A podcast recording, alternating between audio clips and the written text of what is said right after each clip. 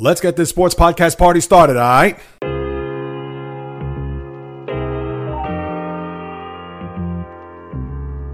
The J Reels Podcast. Why don't you wait until July 1st to make an announcement? What a disgrace. He can rack up all these numbers in October, November, and December, but what really counts is let me see this in January. The sports rebel without a pause, delivering fast paced, jam packed sports talk like no other. Listen, I gotta call it as I see it. He is not a good player. I'm sick and tired of having to deal with the disappointment of this franchise. When does it stop? And yes, another winter that I can sleep in peace. Coming correct, direct, and in full effect. Let's get it. This is the J Reels Podcast. Welcome aboard. What is happening, my good people? Greetings. How are you? How's it going? How's everybody doing out there? What is the latest and greatest? Hope everybody's doing well as we kick off another week, another Monday, another holiday. As I bring you up to speed on everything that's happening in the world of sports, as this is the J Reels podcast with your host, Jay Reels. For my first timers, welcome aboard. And for those who've been banging with me for now 174 episodes, I welcome you guys back. It's a Monday, January the 18th, in the year of our Lord 2021, MLK Day, as we celebrate the life, the legacy, and the birthday of the late, great Dr. Martin Luther King. Please subscribe, rate, and review this podcast on all available platforms, whether that be on Apple, Google, Spreaker, Stitcher, Spotify, iHeartRadio, Luminary, or even Amazon Music. Or for more information, you can go to the website at www.jreels.com to find out more about the podcast itself, yours truly, archive shows, etc. The J Reels What's the Deal segment. What to expect on this podcast is as follows. I know it's a week later, but it's no shock that the Alabama Crimson Tide has won the national championship for college football. But let the debate begin. Are they the best team of all time? I think they're close, but I'll share who I thought was better, at least in my lifetime, which will be pretty interesting for those who want to hang their hat on who is the greatest college football team of all time. So I'll talk about that later on. The NBA had a very interesting week, especially if you're a Brooklyn Net fan, as James Harden was part of one of the biggest blockbuster deals we've seen in quite some time. Four teams involved, picks being sent here, there, and everywhere. But the question is did the Nets have to sell their souls to the future NBA hell because of it? I'll explain that later on. NHL season is underway. I'll discuss a couple of takeaways as we're just five days in, with the main one being the Dallas Stars have yet to play a game due to COVID impacting their team. And as far as Major League Baseball goes, we're less than a month away from pitchers and catchers. But with a few signings coming up the pike this past week, I'll discuss who goes where as the hot stove tries to get things cooking after a long, hard, cold off season. And lastly, Conor McGregor's back in the news as he has a fight this coming Saturday. Remember, he just retired, what was it, three, four months ago, and he seemed like he was ready to go on to the next stage of his life. Not so fast. That wasn't a surprise. So I'll spend a couple minutes on that, as well as my hero and zero of the week. And now that we're 10 games into this NFL postseason, where on Saturday it was a snooze fest, let's face it, the two games in Green Bay and Buffalo weren't anything to write home about. Yesterday, you had a lot of intrigue in Kansas City and a little bit down in the Bayou in New Orleans. But now, as we look ahead to the Final Four, where the Tampa Bay Buccaneers will go to Green Bay and face Aaron Rodgers for the first time, having an NFC Championship game in his building and a rematch of the Week 6 game that took place where Tampa destroyed the Pack 38 10. Same deal in the AFC Championship game where you had a Week 6 matchup between Buffalo and Kansas City, where Kansas City cruised pretty much to a 26 17 victory. And now they're one win away from getting back to the Super Bowl and try to defend their Super Bowl crown from last year. But I'll go in order of these games because the big one is the one that took place yesterday in Kansas City. But I'll start with Saturday, where the LA Rams and Green Bay Packers, Packers pretty much had a first half that was surgery as they scored on every possession to put themselves in a comfortable lead. And when I look at this game as a whole, because Green Bay got off to the great start, and even though Jared Goff was efficient in the passing game, but he didn't muster a lot of yardage, Cam Akers, who did have another solid game to piggyback from the performance he had up in Seattle in the wild card game. But was there any doubt that the Packers weren't going to come away victorious? With Aaron Donald being in and out of the game, not really a factor. And as I mentioned about Goff being efficient, but certainly couldn't match toe to toe with the possible MVP of the league and Aaron Rodgers. the Green Bay Packers pretty much were in cruise control, even though there was a little bit of a threat there in the third quarter, late in the third quarter, where Cam Akers got that touchdown to cut the lead from 25 10 to 25 18. But it was just a matter of time before Aaron Rodgers put it in overdrive as he connected with Allen Lazard, who had a drop earlier and looked like it could have gone for a touchdown in that second half. But he was able to make amends to get the pretty much the game to ice it at 32 18. And what else is there to talk about in this game? Pretty much nothing. The Rams, who a lot of people thought would be in the game just by their defense alone, when you look at the performance they had the week before in Seattle, but they were not able to duplicate that this time around as it was too much Aaron Rodgers, too much Aaron Jones, too much even of their running game. AJ Dillon with a contribution. We talked about Lazard. Davante Adams didn't really have his fingerprints on this game as that matchup with him and Jalen Ramsey were big, although he did have that touchdown there, which pretty much set them off in running in the second quarter. And the Packers are looking as formidable as they have been over the years. And as I said last week, if you listened and tuned in, if they do not make it to the Super Bowl this year, it would be an investigation unlike any other because the Packers are tailor made to play in those conditions. They're tailor made to play in their building. They had some fans there for the first time all year, and you would expect to have the same amount of fans there to root on their pack team to make it down to Tampa and face off in a Super Bowl against the AFC representative.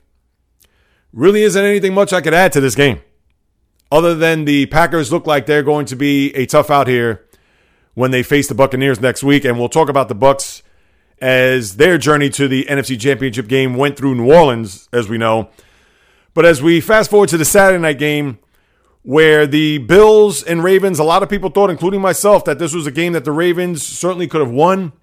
A lot of momentum coming into this game where Lamar Jackson finally got that piano off of his back, getting that first playoff win. A little bit overblown only because he did lose his first two playoff games. It's not as if he went into this game at 0 and 5 or had so many bad performances. Now, granted, his first go around against the Chargers was awful. And then last year, that game against the Tennessee Titans was certainly one that he'd want to forget. But after the win in Tennessee, knew it was going to be a tough go up in Buffalo with the weather playing a little bit of a factor. You saw some snow showers there, but nothing to really upstage their offense. And when you look at the first half of this game, it was a defensive matchup where a lot of people thought it was going to be points scored. Although both teams can play defense, I think the Raven defense a little bit better than the Bills defense. But it was tough to see the Ravens on that opening drive. They marched down the field, running the ball left and right.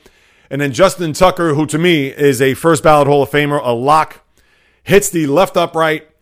Tough way for them to start off the game because you know that with the Bills and the way their offense with Stefon Diggs and, of course, the quarterback Josh Allen. They've been a lethal duo throughout the course of the season, especially the second half of this year. And points were going to be at a premium, especially for an offense that was going to run the ball the way the Ravens did.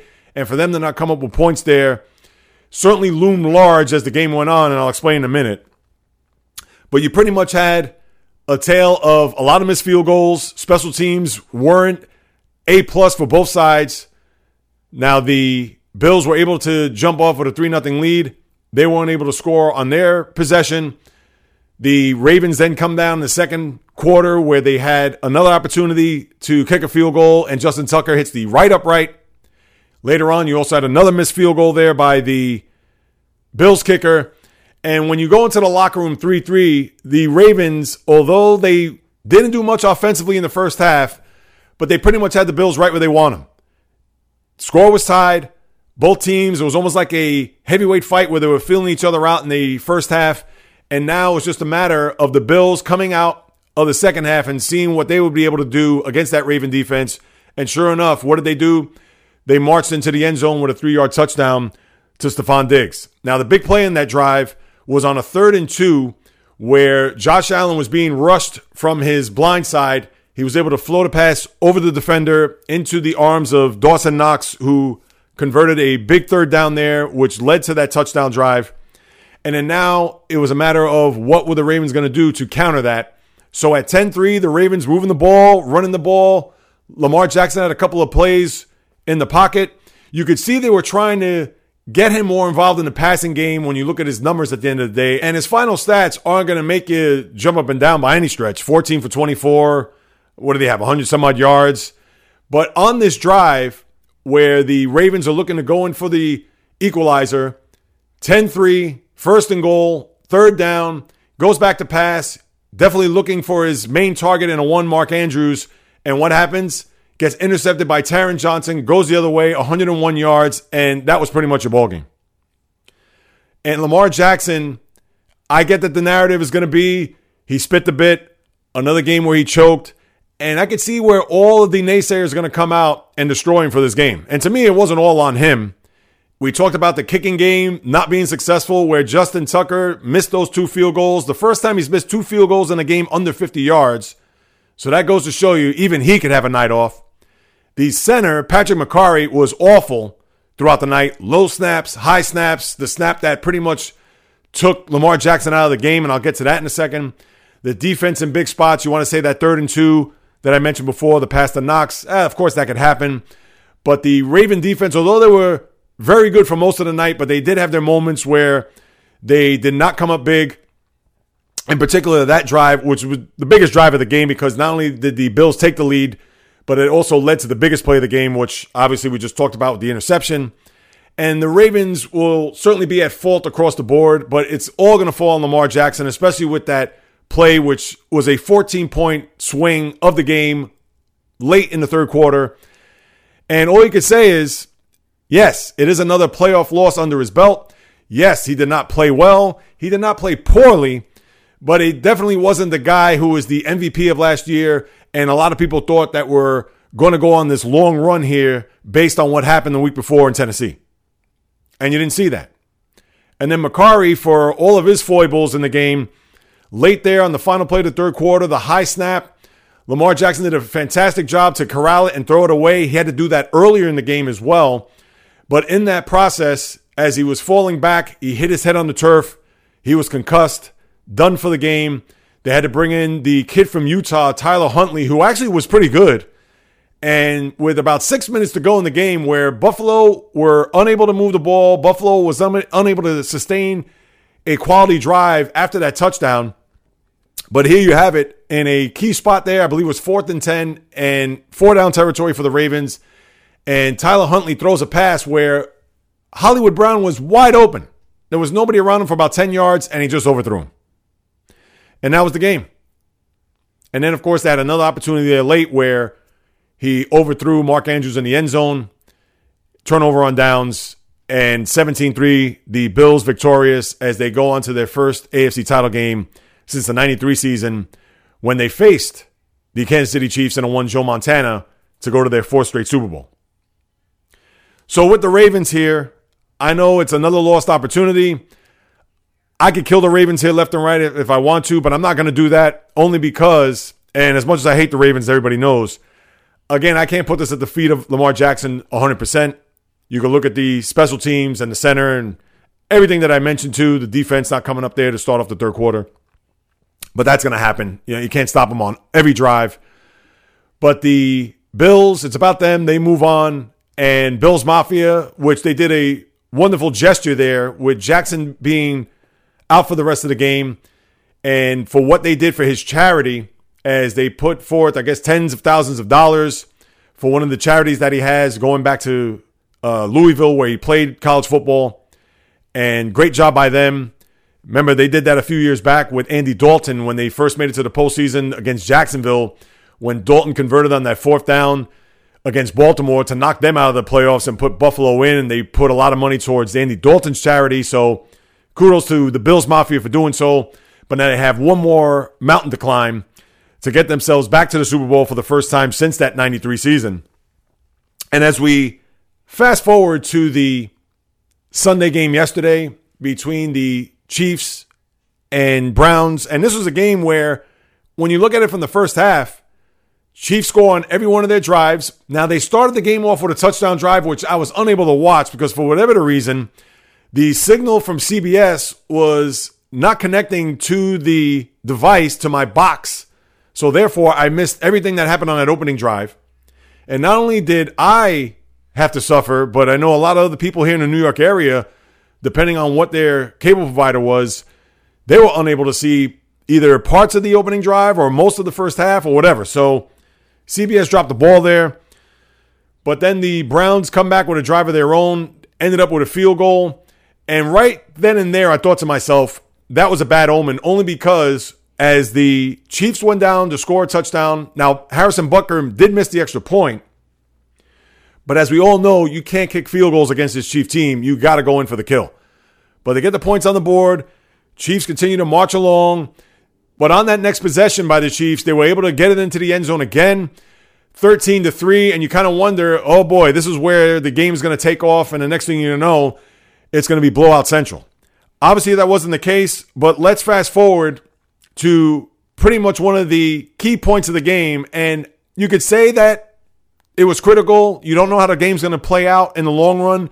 But when you look at that Rashard Higgins catch as he's going in for the score there, and that was at 16 to 3, as he dives for the pylon, he gets hit by Daniel Sorensen on a helmet to helmet. So this is twofold here.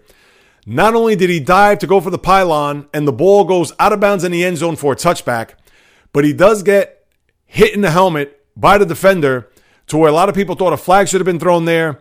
And let's talk about that first. Now that's a play where it's bang bang. We know the back judge is there, and he could could have thrown the flag there. Absolutely could have. And we understand that the game is going by so fast that he's just keeping his eye on the ball to make sure that it does cross the plane of the goal line. So he's not looking to throw a flag there.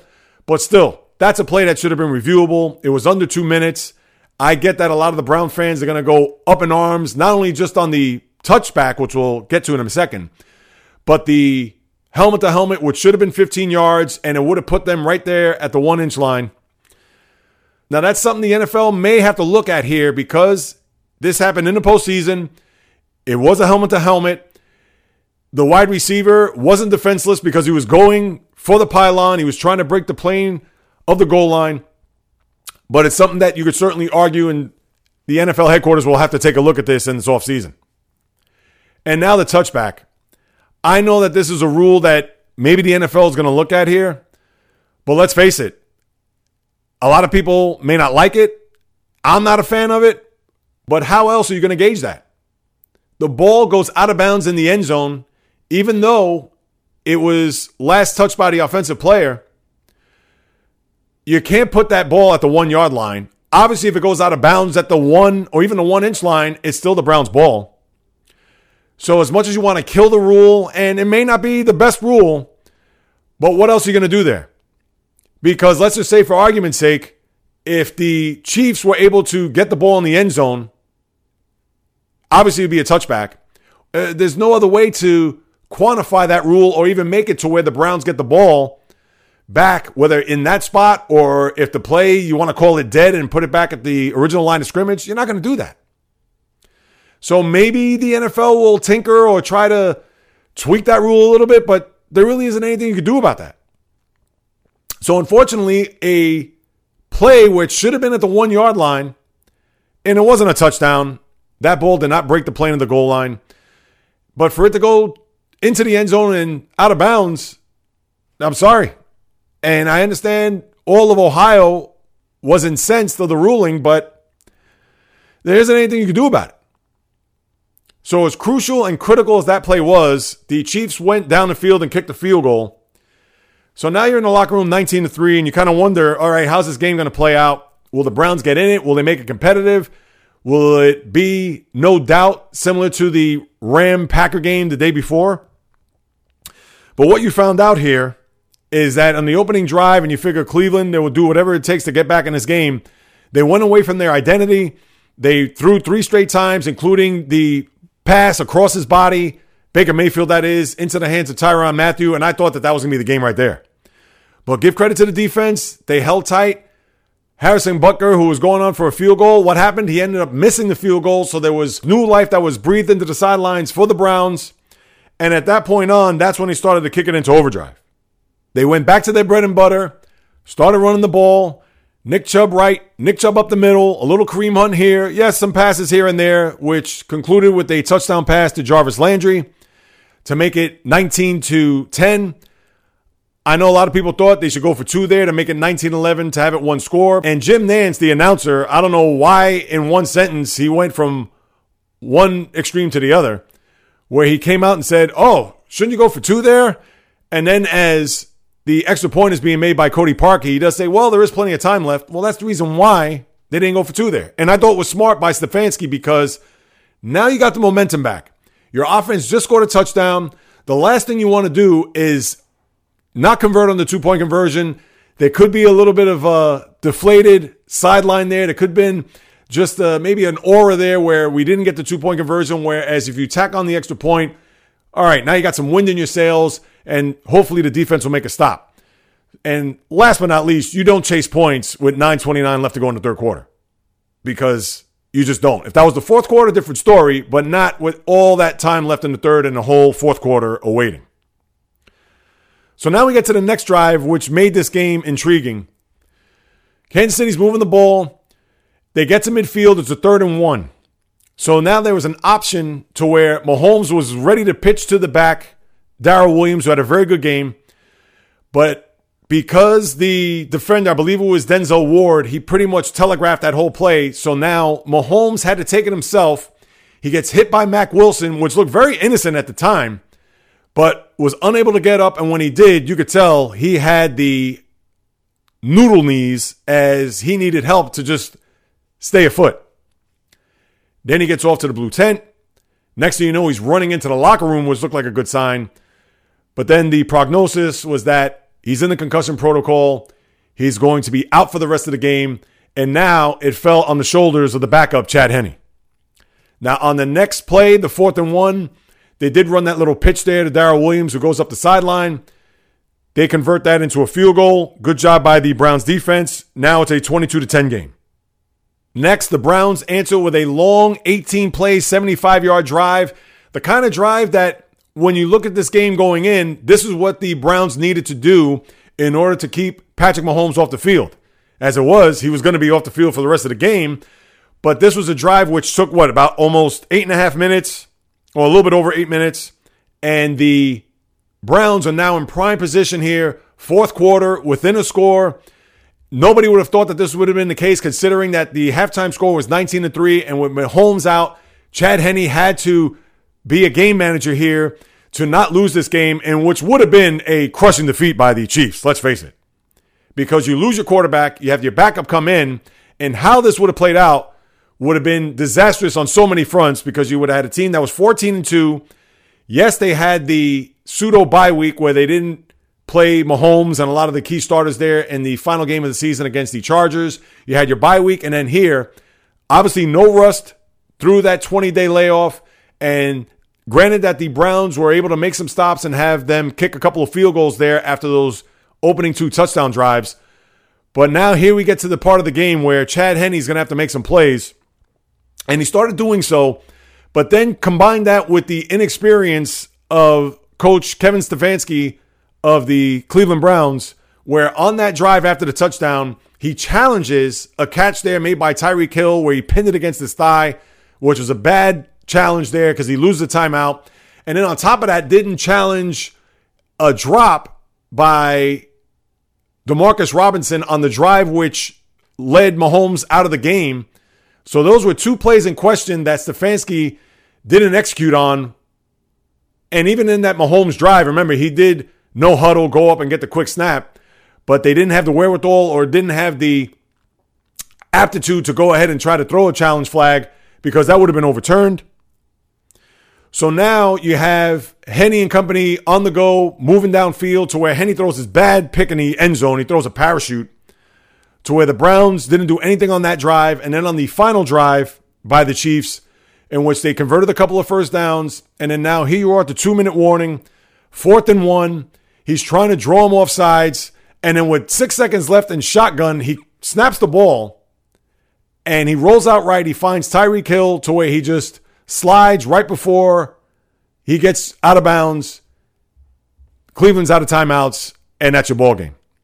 So Cleveland on that key fourth and one, and that was in midfield. It wasn't fourth and one at the Cleveland 35 or the Cleveland 28. It was right in midfield. So where if the Browns made a stand there, they could have had the ball, no timeouts, but with about a minute and change to go to head downfield to try to get the go ahead touchdown. Obviously, that wasn't the case. That call was as gutsy as a call you could possibly have. And that's Andy Reid for you. He looked at Chad Henne and said, This is our game. Go out and execute that final play, and we're going to go to an AFC championship. So credit to everybody about even want to throw in Eric Bieniemy as well. I don't know who was part of that. You figured Andy Reid was the guy who had the final say on that play call. But man, that was as gutsy as they come. That stage in the game, knowing that if they turn the ball over on downs, they could potentially lose and go home packing with a lot of questions to be answered this offseason. As for the Browns, Baker Mayfield, similar to the Steeler game, made a lot of great throws, Missed on some, especially the interception there with Mathieu, which was just a terrible throw, and he even admitted that in the post game. I give it up to Myles Garrett for this reason. He got paid $125 million this offseason to perform in games like that. Now, in the Steeler game, he was invisible, where Roethlisberger threw almost 70 times and didn't come anywhere near Big Ben as far as the sack goes. He did get a sack on the next to last drive by the Chiefs, I believe, off the top of my head and had that remarkable tackle on that screen pass there that you saw there on that touchdown drive. Other than that, he didn't do much and he was laboring there, as we know, with a hamstring. So good effort by Myles Garrett and the Brown defense, who played very well. And I understand you can look at Chad Henne second half. He didn't have Mahomes. I get it. But give credit to the Browns. They played well. They were feisty. They fought to the end and did not get that last opportunity for them to go ahead and try to get that go ahead touchdown. So are they for real? We'll see. It's one year. We know from year to year anything could happen with injuries and things of that nature. So the Browns could certainly hang their heads high with the type of season they had. Remind you, just what three seasons ago they came off of a 0 and 16 and then a 1 and 15 year. So they've made the long journey back to NFL relevance here. And now we can focus in on the biggest sports story of the week, and that's the health of Patrick Mahomes. Who knows what's going to happen? You would think he'll be ready for this game, but he has to clear the protocol. And news out of Kansas City is going to be the focal point, as I said, throughout sports this week, because if he doesn't play in that game, man, that changes the entire outcome of a matchup between the number one and two seeds in the AFC. And then finally, the nightcap there of the weekend between Tampa and New Orleans. And the only thing that you need to take away from this game are the turnovers. Three of the four turnovers led to 21 points for the Tampa Bay Buccaneers. Their defense, where a lot of people thought, myself included, now I do like their front seven more than I like their secondary, but they were opportunistic, whether that meant interceptions from the secondary or the big strip there by Antoine Winfield against Jared Cook. You also had Devin White, who had the biggest play there at 23 20, get that interception, which led to the touchdown by Tom Brady, just the vintage one yard sneak to put them up by 10. And if you're Sean Payton and company, the opening drive could be one that you may be thinking about, or really the opening minutes of that game, because the Tampa Bay Buccaneers didn't do anything with the ball in their opening drive. Saints came down the field after the punt return by Deonte Harris set them up there at first and goal, weren't able to convert. They had to kick a field goal. Then on their next possession, Deonte Harris actually takes a punt into the end zone for a touchdown, but gets called back for a block in the back. On that drive, that also led to a field goal, and that made you think. Not to say that it wasn't going to be New Orleans' day, but because they didn't jump off to that 10 0 lead at that point, if the block in the back wasn't called, that was going to be a moment early on where you thought that, hmm, Tampa Bay could be in this game. And as long as they're going to be in the game, they're going to have a shot because of number 12. Now, Brady's stat line at the end of the day was not good. And Drew Brees, what can I say? He was awful. And that's how you pretty much sum up this game because you take the turnovers away and I understand in any NFL game and you can't take turnovers away. But that was the difference because without those turnovers, Tampa Bay's not scoring. And with the Saints squandering those opportunities in the first half, you combine those two things, and that pretty much will sum up your 30 to 20 victory by the Bucks. And give credit to the Buck defense; they played well. Not only were they opportunistic, but they slowed down Alvin Kamara, Michael Thomas did not have a catch in the game, so he was a non factor. And Drew Brees, what could you say? His throws were just terrible. The first interception that he threw in the game as he was being pressured, Sean Murphy Bunting jumps the route, intercepts the pass, and then from there, that's what set the stage for not one, not two, but three turnovers, leading to those 21 points and making the Buccaneers go on to the NFC Championship game for the first time since the 2002 season. To when they made it to the Super Bowl against the Oakland Raiders and leaves a long offseason for the New Orleans Saints where when you look at their last four playoff appearances, they lose in Minnesota to the Minneapolis Miracle. We know how that turned out. The following year, they lose on the pass interference call that wasn't to the Rams and an opportunity for them to get to the Super Bowl at home. They lose to Kirk Cousins in the wild card game at home. And then now, after a lackluster performance against the Bears, let's call it as we see it, for them to put up the stinker here in their building yet again, I understand it's Tampa. And you can look at it from the standpoint of they had swept them in the regular season, and we know how hard it is to sweep a team three times in one season. But at the end of the day, the Saints shot themselves in the foot here. And Drew Brees, who knows if this is going to be it for him? Now, I'm not going to base this all on his performance yesterday, which was putrid, but you got to wonder how many more cracks he's going to have at this as he gets up there in age, as he flails here in these postseason games, and especially at home. I could see if he's going on the road, playing in a cold weather city, whether he loses a game in Green Bay, or if he loses in Chicago, or if he loses somewhere else where you knew that they were going to be underdogs and may not have a shot to win. But it's home cooking, losing these games in his building the way he has over the last few years, and throws not crisp, not sharp, not able to throw the ball 20 yards downfield. In fact, one of their touchdowns was on a trick play that they took off of the Bears the week before, where Jameis Winston found a wide open Tre'Quan Smith to get that touchdown to give them the lead there at 13 to 10. So if you're the Saints right now, you got to wonder whether or not it's time to move on. Or if you're thinking that if Drew Brees, yeah, it's time for you to hang it up and take your cushy broadcast booth job with NBC. And who knows, you saw some words there at the end between Brees and Jameis Winston, where it looked like he was pointing at him, saying that, hey, you could be the guy to carry the mantle for this team, trying to read his lips there to see what he was saying. But now, Winston, I don't know if he's signed a multi year deal. He probably did sign a one year deal, but who knows? This could be his team next year. That we'll have to wait and see. And then you saw the embrace there between Brady's and Brees, even after the game. Once the interviews had taken place, you saw him on the field there with Brady throwing passes to Drew Brees' kids. And just a bit of defeat there for the New Orleans Saints and their fans as they had Super Bowl aspirations, and rightfully so. Now, would they had a shot to win in Green Bay next week? Eh, that goes for any team, depending on the weather, etc. But which even begs the question, and we know how good of a coach Sean Payton is, but Sean Payton and even Mike Tomlin, for that matter, they have a coaching record that is similar, especially in the postseason, where they've lost all these killer games in their building, favorites, and what could you say? I believe Payton now is eight and eight lifetime, similar to Mike Tomlin's record, but the Saint fan, and I haven't heard many of them come out and say, oh, I'm tired of Payton, We need a new coach. But who are you going to bring in if that's the case?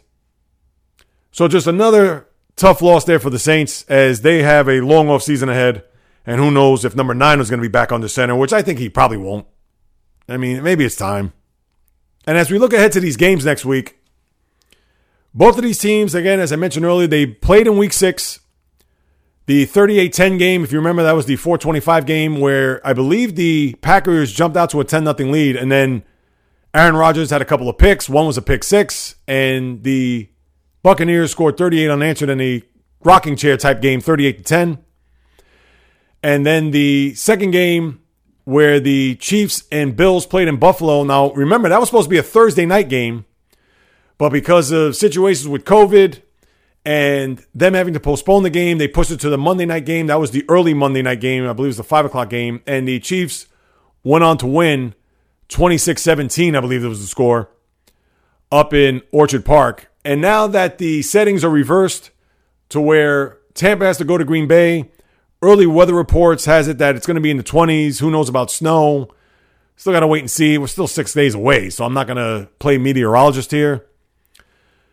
But wouldn't it be something if Tampa were to win this next game and they're going to have to get the same breaks that they got in the game against New Orleans in order for them to go to Super Bowl? Because just like Cleveland the week before, when they got the five turnovers and the 28 points in that first quarter for them to go on and win, it was going to be tough sledding for them. Although it was a close game yesterday against the Chiefs, but they knew they were going to get that type of luck when it came to the turnover battle. That now, as we transition to Tampa, they're going to need the same type of luck in order for them to win. That's not to say they got to play near perfect, but we know Aaron Rodgers in that building.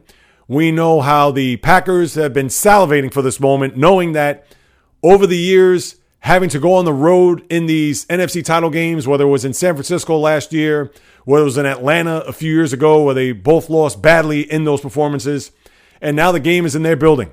For the first time, I believe since 1996, when Carolina went there and they beat the Panthers in order for them to get to the Super Bowl, that was the year where they beat the New England Patriots. So now Aaron Rodgers' first time in that building Tampa, another road game. Now they go from playing a young and inexperienced Washington team to playing that experienced New Orleans team to go now outdoors again against Aaron Rodgers and the Packers.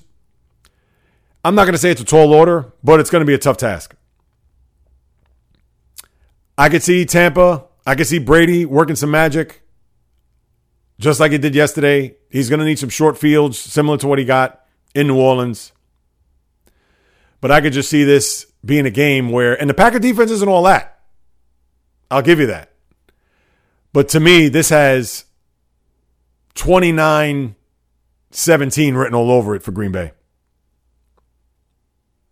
That's how I'm looking at it.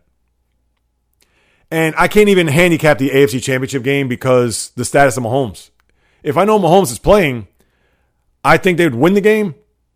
How effective he's going to be remains to be seen. If he does play in the game, I think it's going to be a close game. It's going to be tooth and nail. Now, remember, the Chiefs have not played well here throughout the second half of the season. Now, they did lose the final game. We all know the starters were out, but they didn't blow out these teams the way they did, it seemed, the year before. They won a lot of these games within one score. Now, granted, they may have had the game in hand. Then the two games that come to mind, the game in Tampa and the game in New Orleans, where they both had big leads, and then both the Buccaneers and Saints came back to make it close. But it's not as if the Chiefs have been gouging these teams left and right. So if Mahomes is there, I could see this being a close game. I could see this being a maybe a 31 24 type game, or even 31 23. Maybe the Chiefs pull away late. But if Mahomes doesn't play, that's a toss up. You got to favor the Bills, or at least to pick them. I'm not a gambling man, but if Henne's going to start this game, how can you think about the Chiefs winning this game? I mean, you can't. Everybody across the nation, they're going to think that this is going to be the Bills' game for them to lose. So we'll certainly keep our eyes on the health. And again, the biggest sports story of the week by far on whether or not he's going to be healthy to play in this game. I'm going to say he is. It's for an opportunity to go back to the Super Bowl to defend that, but we'll see. And if you're CBS, who's going to have the game on their network, now you can't go wrong with any of the matchups, but if I had to guess, I'd say they want Kansas City, Tampa Bay first, only because they want Brady Mahomes, followed by Kansas City, Green Bay, and why not? You're going to have Mahomes against Rodgers. Either one of those two matchups, you can't go wrong. But I would think maybe CBS wants Brady there only because he is Tom Brady. And he's, he'll be going for his seventh Super Bowl. And then if it's the other way, Buffalo at Tampa, I think would be the first matchup. If you get Tampa in the game, it's going to be a ratings bonanza regardless because of Brady. And then Buffalo, Green Bay, I think would be the lesser of two.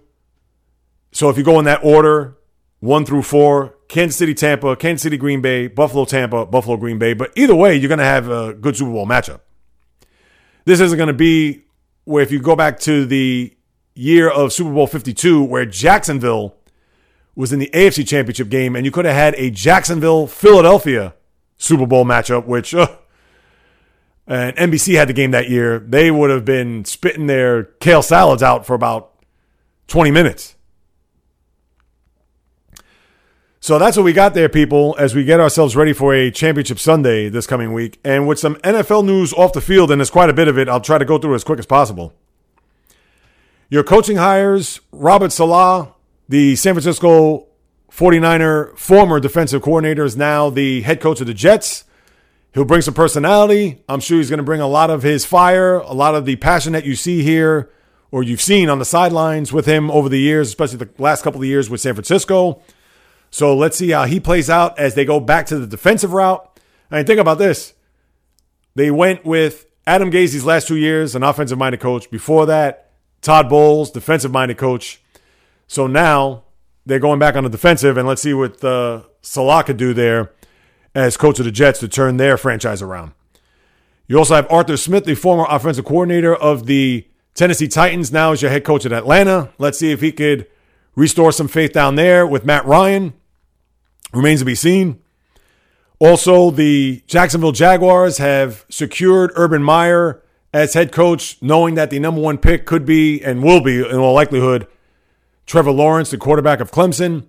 The one thing I fear about this hire is the health of Urban Meyer, who had to not only leave Florida, but even Ohio State. And now he's going to get thrown into the cauldron of the NFL lifestyle. And who knows? Yeah, year one, year two may be exciting, but by year three, is he going to last at that point?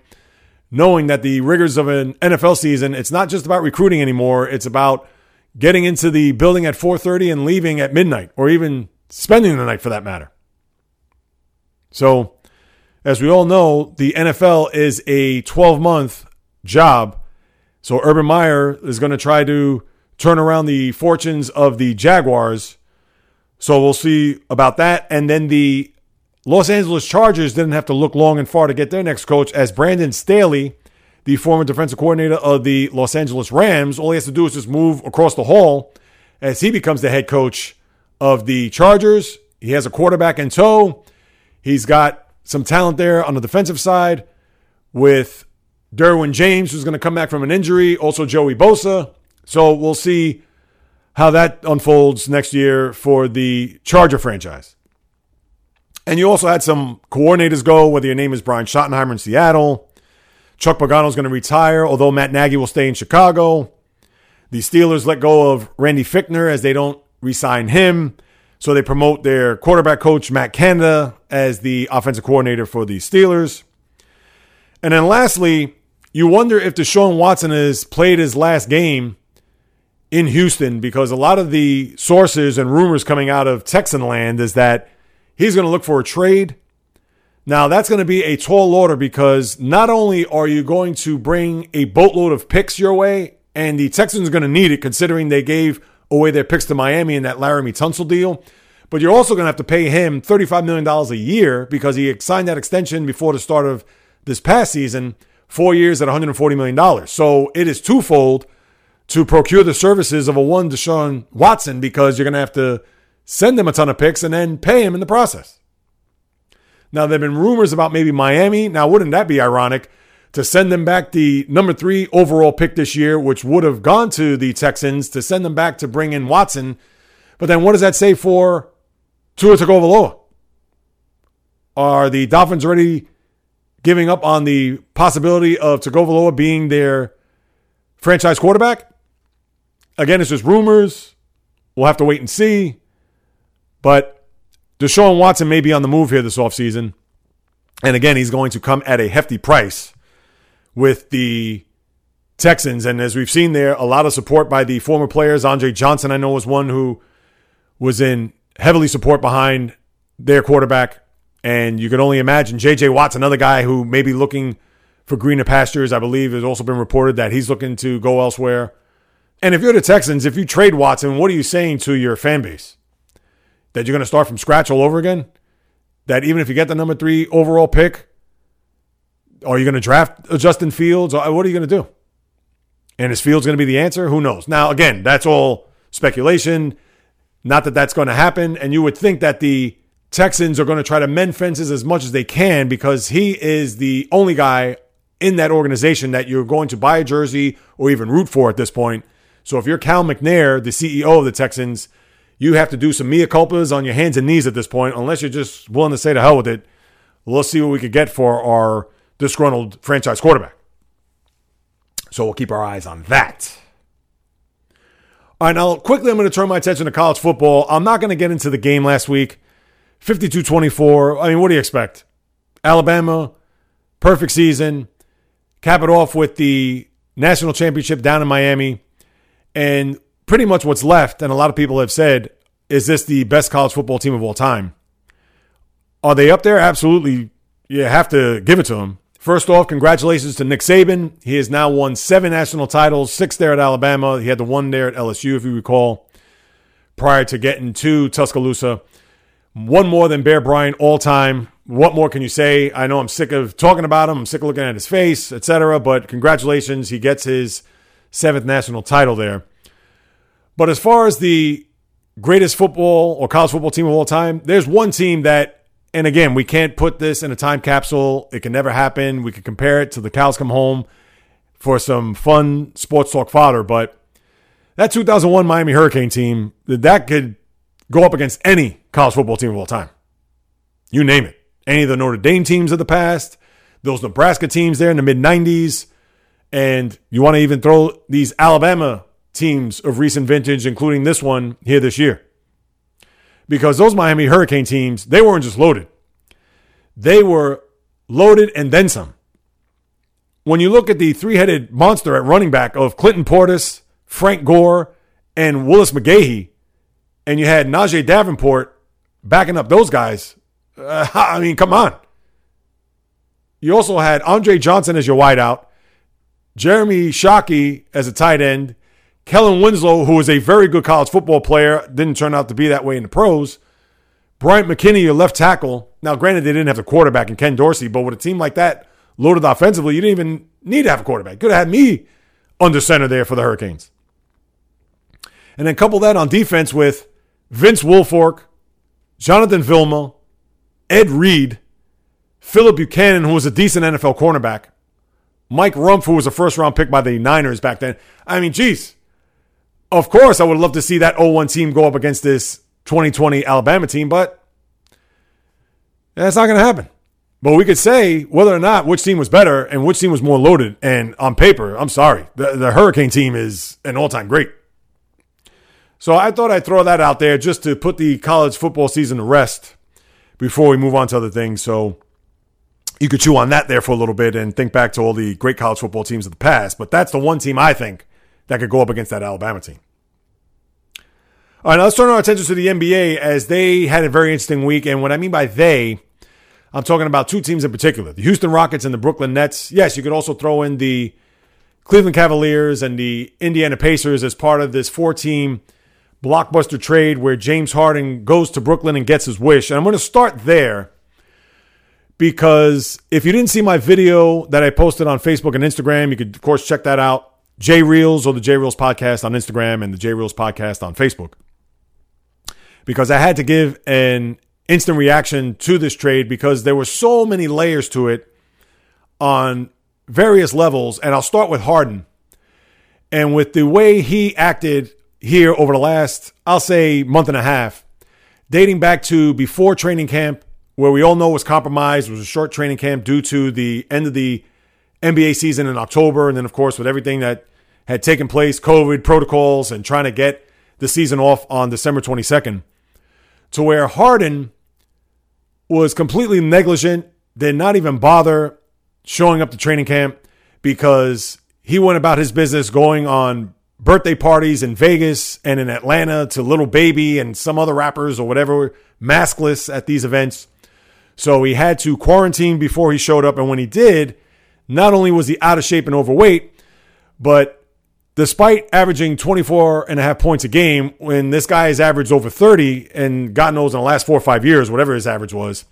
And in the last four to five games, which I have to correct myself from the video, I believe in the last five games in a Rocket uniform, he was averaging about 19 and a half points a game, where I said he was averaging 19 and a half points overall, but it was just his last five games as a Rocket. For him to say in the press conference after that loss to the Lakers, where he admitted to say that this team is just not good enough and therefore pretty much stamped his exit out of Houston is an out and out disgrace. And I don't have to say it. All you have to do is go to his former teammates. Eric Gordon, who came out and said that now this organization could go in a real direction. And even, of all people, DeMarcus Cousins, who's been a Rocket for about 15 seconds, he even looked at the recent behavior as disrespectful. So don't look at me destroying Harden on his way out of Houston. All you got to do is just look in his locker room or his former locker room in this case. Gordon coming out saying that you could tell he didn't want to be here. And it was evidenced by just not only his play, but his words, his actions, everything. And it's just a deplorable job by Harden. He just spoiled and babied his way out of Houston, and he got his wish. And Joseph Tsai, the owner of the Nets, and Sean Marks, the GM, they were able to come up with a deal where they not only had to send Caris LeVert and Jarrett Allen to Cleveland, and where LeVert was flipped to Indiana, where Oladipo goes to Houston, and picks going left and right to where the Rockets get the Nets 2021, 2023, 2025, and 2027 lottery picks. Now, they can be swapped, but the 2022, 24, and 26 picks are unprotected.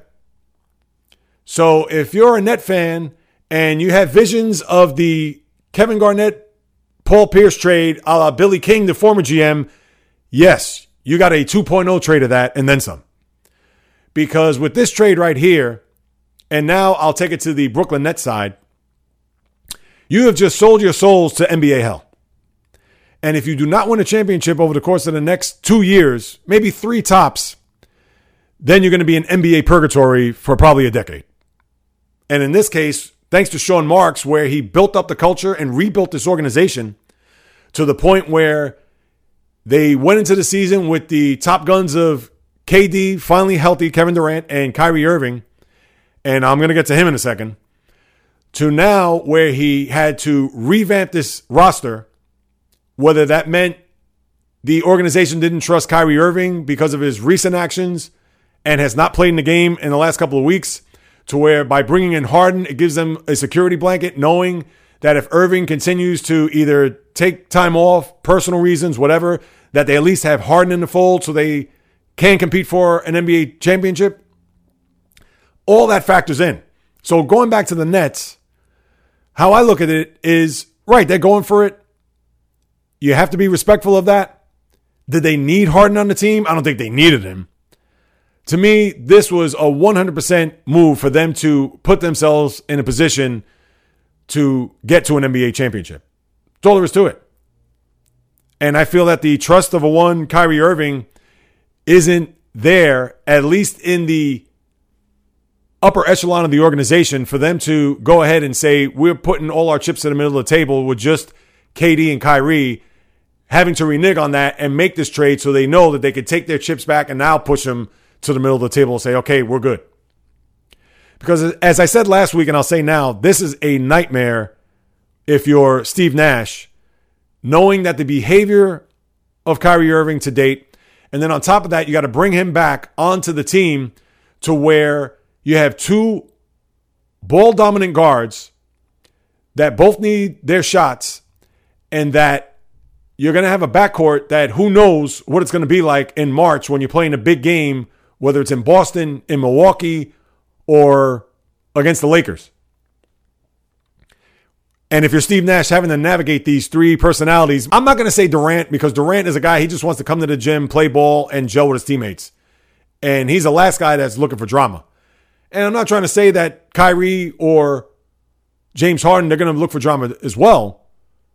But now that you have three alpha dogs, and especially two in the backcourt that need the ball at all times, how's this going to play out?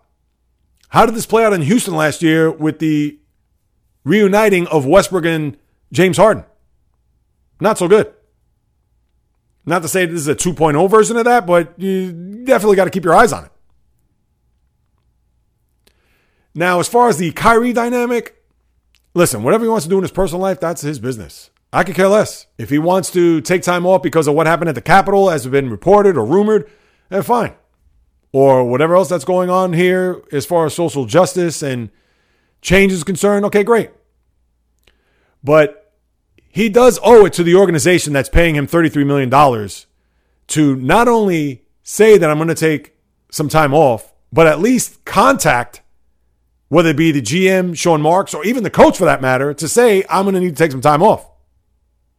And where have you seen in any sport that a player, for personal reasons, has taken this extended amount of time for him to just kind of lollygag his way back into the lineup? Now, he did get fined $50,000 by the NBA and $880,000 by the team because of a video that surfaced about him being at a birthday party for his sister, blowing out candles, maskless, etc. Now, he was supposed to be back in the lineup Saturday night. Wasn't the case. And we don't know if he's going to play tonight against Milwaukee, which is a TNT game. So you have that to deal with. And Kyrie, I don't know what else to say. We know he's a different bird. His reputation is now becoming a little bit bigger than his play on the court, unfortunately, because when you look at his stop in Boston and how that unfolded, and then now, if you're the Brooklyn Nets, you got to be wondering whether or not you're going to get 100% of this guy at any stretch. And you think you're going to, but at the same time, I'm sure your trust is waning when it comes to the Mercurial point guard. And this is why, if you're a net fan, although you're ecstatic and you look at your chances of winning a title that much greater, but you don't know if this is going to implode. You don't know if the guards are going to be at odds. And not only that, you lose depth in the process. Remember, you have Spencer Dinwiddie, who's out with an ACL. You do have Joe Harris, but you don't have the treasure and pleasure of Caris LeVert coming off the bench. And you don't have the rim protecting presence of a one Jarrett Allen. I'm not making him out to be Bill Russell, but still, with the way the game is played in this day and age, to have a guy like that is more of a luxury. And for Jarrett Allen and his presence in the middle of that court or underneath the basket is imperative, especially come playoff time. And you don't have that anymore. So to me, if you're a net fan, you have to ask yourself, was it all worth it? Now, we get it. That's going to be answered over time. We're going to have to wait until this tenure ends for the KD, Kyrie, and now James Harden saga. But if you ask me, as a net fan, I'd be sick. Because for them to do what they did, and then for Sean Marks to preach everything that has transpired since he had to come in from this carnage, knowing that he didn't have draft picks, knowing that he had to see Jayson Tatum and Jalen Brown go to Boston because of Billy King and his ineptitude, and to pretty much gut this house from the bottom up and get to the point where because they don't trust their point guard that they had to go and trade and do the Rockets a favor to bring in James Harden, who is going to of course, uplift your team. Think about it. He just had a triple double in his first game against Orlando 32, 14, and 12. But my final thing before I move on, and the one thing that maybe the GM, Sean Marks, and Joseph Tsai, who's become now Michael Prokhorov 2.0 with this deal, the one thing we have to remember here is that James Harden, for all the offensive prowess that he's had over these years, and rightfully so, the guy has been a remarkable offensive player. A, he doesn't play a lick of defense. And B, and this is even more importantly, we can highlight this a thousand times over. This man never, ever shows up in a big game. And all you got to do is look at the back of his basketball playoff card to see that. And I've said this several times on the podcast. You could go back to my second ever podcast in the archives and see for yourself. The man never comes through in the clutch. Never. And that's what you have to worry about. Granted that you have Kevin Durant on this team and even Kyrie Irving, who knows he's unafraid to take that shot. So, quite possibly, James Harden may defer, which would be a benefit to him, not having to make or even take that big shot. But he's making $40 million a year, and he's a guy who's capable of doing it. But we haven't seen him do it in the clutch something to keep in mind, net fans, as we're still early in this NBA season. A lot of basketball to be played. But on a whole, this was a trade that if I'm a net fan, I'd have to deal with it, and I'll root hard as hell for an NBA championship, whether this year or next. But man, going through this one time last decade and now having to go through this again, I'd be sick to my stomach. Quickly, some NBA notes. We had the Celtics return from COVID after that three game layoff where they beat Orlando there on Friday. And with Tatum still out in the COVID protocols, unable to play yesterday, and even though Kemba Walker back in the mix, finally relieved where he could play, and it's a joy to play without pain, as he said, but they got destroyed by the Knicks at home, which was inexcusable. How do you lose by 30 points at home to the Knicks? I get that they've been better. They were off to a five and three start. I believe they had lost four in a row going into that game yesterday, but for them to just to get annihilated, man. Uh, I don't know. Maybe there was a little bit of a Friday hangover. First time they played in over a week, and then they couldn't get their sea legs for a one o'clock game yesterday afternoon. I don't know. And speaking of COVID, you had six Wizards test positive with three more in protocol. So who knows what's going to happen with the Wizards? They're going to have a long season as it is. They're what two and eight right now. I don't even know what their record is, but they have not played well, even with Westbrook part of the mix there in Washington.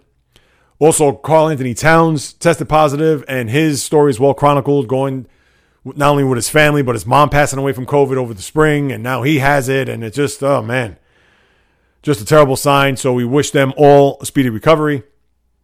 And speaking of which, George Hill, who came out against the stricter protocol that the NBA handed down this week, and I quote, he said, I'm a grown man, so I'm going to do what I want to do. They can't tell me what to do. If it's that serious, maybe we shouldn't be playing. Is there some truth to that? Of course there is. Maybe they shouldn't be playing. But we all know it's about money. We've said this a thousand times over the last 10 months. And yeah, he feels like his freedom's a little bit compromised. I don't want to say threatened, that's a little too strong because it's not as if he can't go out. There's not a security guard at his door where they're going to be watching him 24 hours a day. But this is the world we live in. Uh, what more can be done? Trying to stop the spread. We know that there's now a new mutation of this that's out there that could even be deadlier. And it seems by the day, it's getting worse before it gets better, even with all the vaccines throughout this country where a lot of them are being tossed in the garbage. A lot of them, uh, please. And that's a story for another day. And despite the truth in what Hill says there, I believe one of his teammates, I can't remember off the top of my head, he came out and said, I'm going to wear a mask on the bench. I'm going to wear a mask wherever I go because I want to get back to some normalcy. And if that means I have to wear a mask, so be it. And that's more the attitude to have. And by far, I'm not the coronavirus mask police by any stretch, but when I walk out of my apartment, I'm wearing it. If the other person across from me or next to me or 20 feet away from me, if they don't want to wear it, that's on them. I'm not going to look at them and be like, oh, you're a bad person. Oh, what are you doing? But if we're going to stop the spread, we got to do what it takes. And with people's behaviors, and when you look at what happened there at Alabama and Tuscaloosa after the Crimson Tide won the national championship and all the bars and everything were open and thousands of students and fans were out in the street. I mean, geez, uh, we're going to be into 2022 with this. I tell you, it is a polarizing and a very controversial topic. I get it, but George Hill, we'll just see if there's going to be any consequences and repercussions on that. I mean, that's pretty much it with the NBA. I'm not going to get into records and things of that nature. To me, it was all about the Harden trade this past week, but uh, I'll be sure to dive into it a little bit more next week. Uh, college basketball, I, I, didn't really focus in on that this week. I know the one thing I saw was Mac McClung, the former Georgetown guard who transferred to Texas Tech, and now they're ranked in the top 20. Well, they had a very impressive win against Texas where McClung hit the game winning jumper. So that just stings for the Georgetown fan like myself who are nowhere near the college basketball map or of any relevance for that matter. So that's my college basketball note for the week, but I'll get into that more as we get along. Uh, a couple of quickies before we say goodbye. The NHL started their season there on Wednesday. I know you see a lot of back to backs, a lot of these games where they're going to be played as two game series, so to speak, especially up in Canada where there's only seven teams and there's going to be a lot of travel from Montreal to Vancouver, Calgary to Toronto, Ottawa to Winnipeg, etc. So you're going to see a lot of these series where as I said before, and I wish this was 30 years ago, it would make for more rivalries. It would make for more physical hockey, but as we know, that's not the game that is played today. But I'll get off my soapbox in reference to that. One thing we haven't seen is the defending Western Conference champs, the Dallas Stars, playing a game in which they would have played the Tampa Bay Lightning last night and had another game, I believe, tomorrow night. Both of those games postponed because 17 of their players had come down with COVID. And it looks like they're going to target their first game, I believe, January the 22nd, which would be, what's that, Friday? Off the top of my head, against Nashville. So if you're a Stars fan, if you're the NHL, you're keeping your fingers crossed to see whether or not they're going to finally play their first game of the season where a lot of the other teams have played. I know yesterday the NBC had their first game, Washington and Pittsburgh. They have another game there tomorrow night in Pittsburgh. So you're going to see a lot of these games, Islanders and Rangers there to start off their season where the Islanders shut out the Rangers 4 nothing. You're thinking, all right, great start to the season, only for them to come back to the Garden and then get shut out themselves 5 nothing. So if you're wondering why you're seeing a lot of these two game series and uh, a lot of these teams playing a bunch, well, think about it. When you're looking at the, I'll just take the East for, I believe they're called the North. I even forgot what the division's name is, but the East, where you have Boston, Buffalo, Rangers, Devils, Islanders, Philly, Washington, etc. They're all playing each other. Pittsburgh, they're all playing each other eight times. And although they're clustered in the Northeast, but they're going to try to squeeze in these games as much as they can by having these two games mini series. So you're going to see a lot of that in the calendar here over the course of the next few months in the NHL. So you definitely want to keep your eyes on that. And who knows if it's going to lead to more spirited play, rivalries, things of that nature. That's just a matter of time, so we'll see. As far as baseball goes, we're now less than a month away from pitchers and catchers reporting for spring training. And there have been a few signings. So, yes, the hot stove, which has barely had a flicker. I get the Lindor trade about 10, 11 days ago. But when it comes to Trevor Bauer, George Springer, Marcelo Ozuna, JT Realmuto, yes, we don't even have a pot in the stove when it comes to the hot stove, let alone any type of flame. But we do have the Yankees and DJ LeMahieu coming to an agreement, six years, $90 million, which was a signing they had to do. Their fan base would have been up in arms if that wasn't the case. So you have DJ for the next six years, who will be at second base. Now you have Gleyber Torres at shortstop. And funny enough, that was his position in the minor leagues and growing up, but his first year in pinstripes at that position was anything to be desired. So you wonder now for the next six years with Torres playing at short, will his play improve? Will it be the same? Will it decline? He's still a young player. He's still not anywhere near his prime, so you would think he's going to get better, but just something to keep in mind as we get closer to a baseball season. And then the Yankees also signed Corey Kluber, the two time AL Cy Young Award winner. One year, $11 million. To me, that is a low risk, high reward signing. You're not paying him anything if you're the Yankees, and whatever you get out of him is going to be a plus. Now, you don't want him to go 8 and 13 because that's $11 million you're going to throw in the garbage. But again, it is the Yankees. And we understand during this time, no fans, no gate, parking, concessions, etc. So you got to look at that as a loss. It's not as if they signed him to a one or two year deal with incentives and upwards of whatever, $30 million. So that would mean probably the end for one Masahiro Tanaka, which I thought the Yankees shouldn't resign anyway. Because Tanaka, you would think at this stage, he's going to be a guy that's more crafty, that's more guile, that's going to throw more slop than he's going to try to overpower you. And we've seen here in the last couple of postseasons, he hasn't been the same pitcher that he was maybe in 17 and 18 that he was here in 19 and 20. So the Yankees making a, a move there to bolster their rotation. And then you have Liam Hendriks, the former closer of the Oakland A's, sign a three year deal with a fourth year option, $54 million deal to secure the back of their bullpen. And the White Sox have made a ton of moves here this offseason. And I know there'll be a trendy pick to go deep into October, maybe even a World Series pick. That remains to be seen. But they uh, certainly done what they can this offseason to shore up their roster and make a push for the Yankees, for the Rays, for the big teams there in the American League to see if they could come out on top and get themselves to a World Series. Besides that, that's all you got there with baseball people. I wish I had more uh, on the aforementioned players, the big players there that are out for free agents, but we got nothing. And then lastly, is anybody really interested in this Conor McGregor fight this coming Saturday with Dustin Poirier? Now, as you all know, I'm not an MMA guy, and I'm not going to buy the pay per view, or I believe it's on ESPN Plus or whatever. Who knows? But McGregor, as we know, he's a guy that is box office. He's a guy that's going to attract a lot of attention. We know the back of his fight card, etc. And for all that bluster about him going off into retirement, that it was time, he didn't have the passion for it. But wow, boy, how three months could just bring him back into the ring. And Poirier, I wouldn't know if the guy fell on me. I don't know how big of a match this is going to be, but I keep it on my radar only because of who he is. And he is the biggest name in the sport, whether he's a little bit washed, whether he's past his prime, whether he's doesn't attract that same buzz that he once did. All right, I can understand that, but he is Conor McGregor.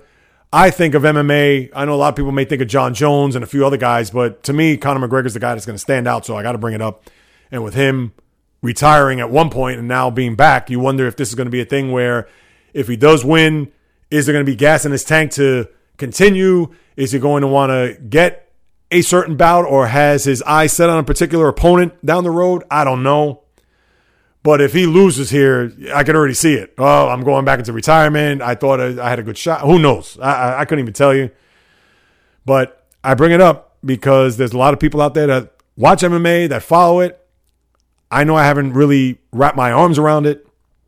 Who knows? Maybe this is one that I'll certainly keep my eyes on because I'll report it next week and certainly give my opinion and analysis of. But other than that, people, there isn't anything else I could add to it.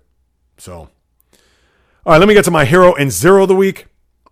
My hero of the week are the Boston Bruins as they're going to retire Willie O'Ree's number 22 to the rafters next month. For those who don't know, Willie O'Ree was the first African American hockey player who played back in the 50s and into the 60s. He'll finally get his day, long overdue. He's already in the Hockey Hall of Fame as he was enshrined, I believe, two years ago, well, now three in the year 2018. But for him to get that recognition and Black History Month being next month, there'll be decals on helmets throughout the league on all the players, not only for Willie O'Ree, but uh, whatever message that they're going to push forward with the aforementioned Black History Month. So kudos to the Boston Bruins for doing that and also for the great Willie O'Ree. They're my heroes of the week.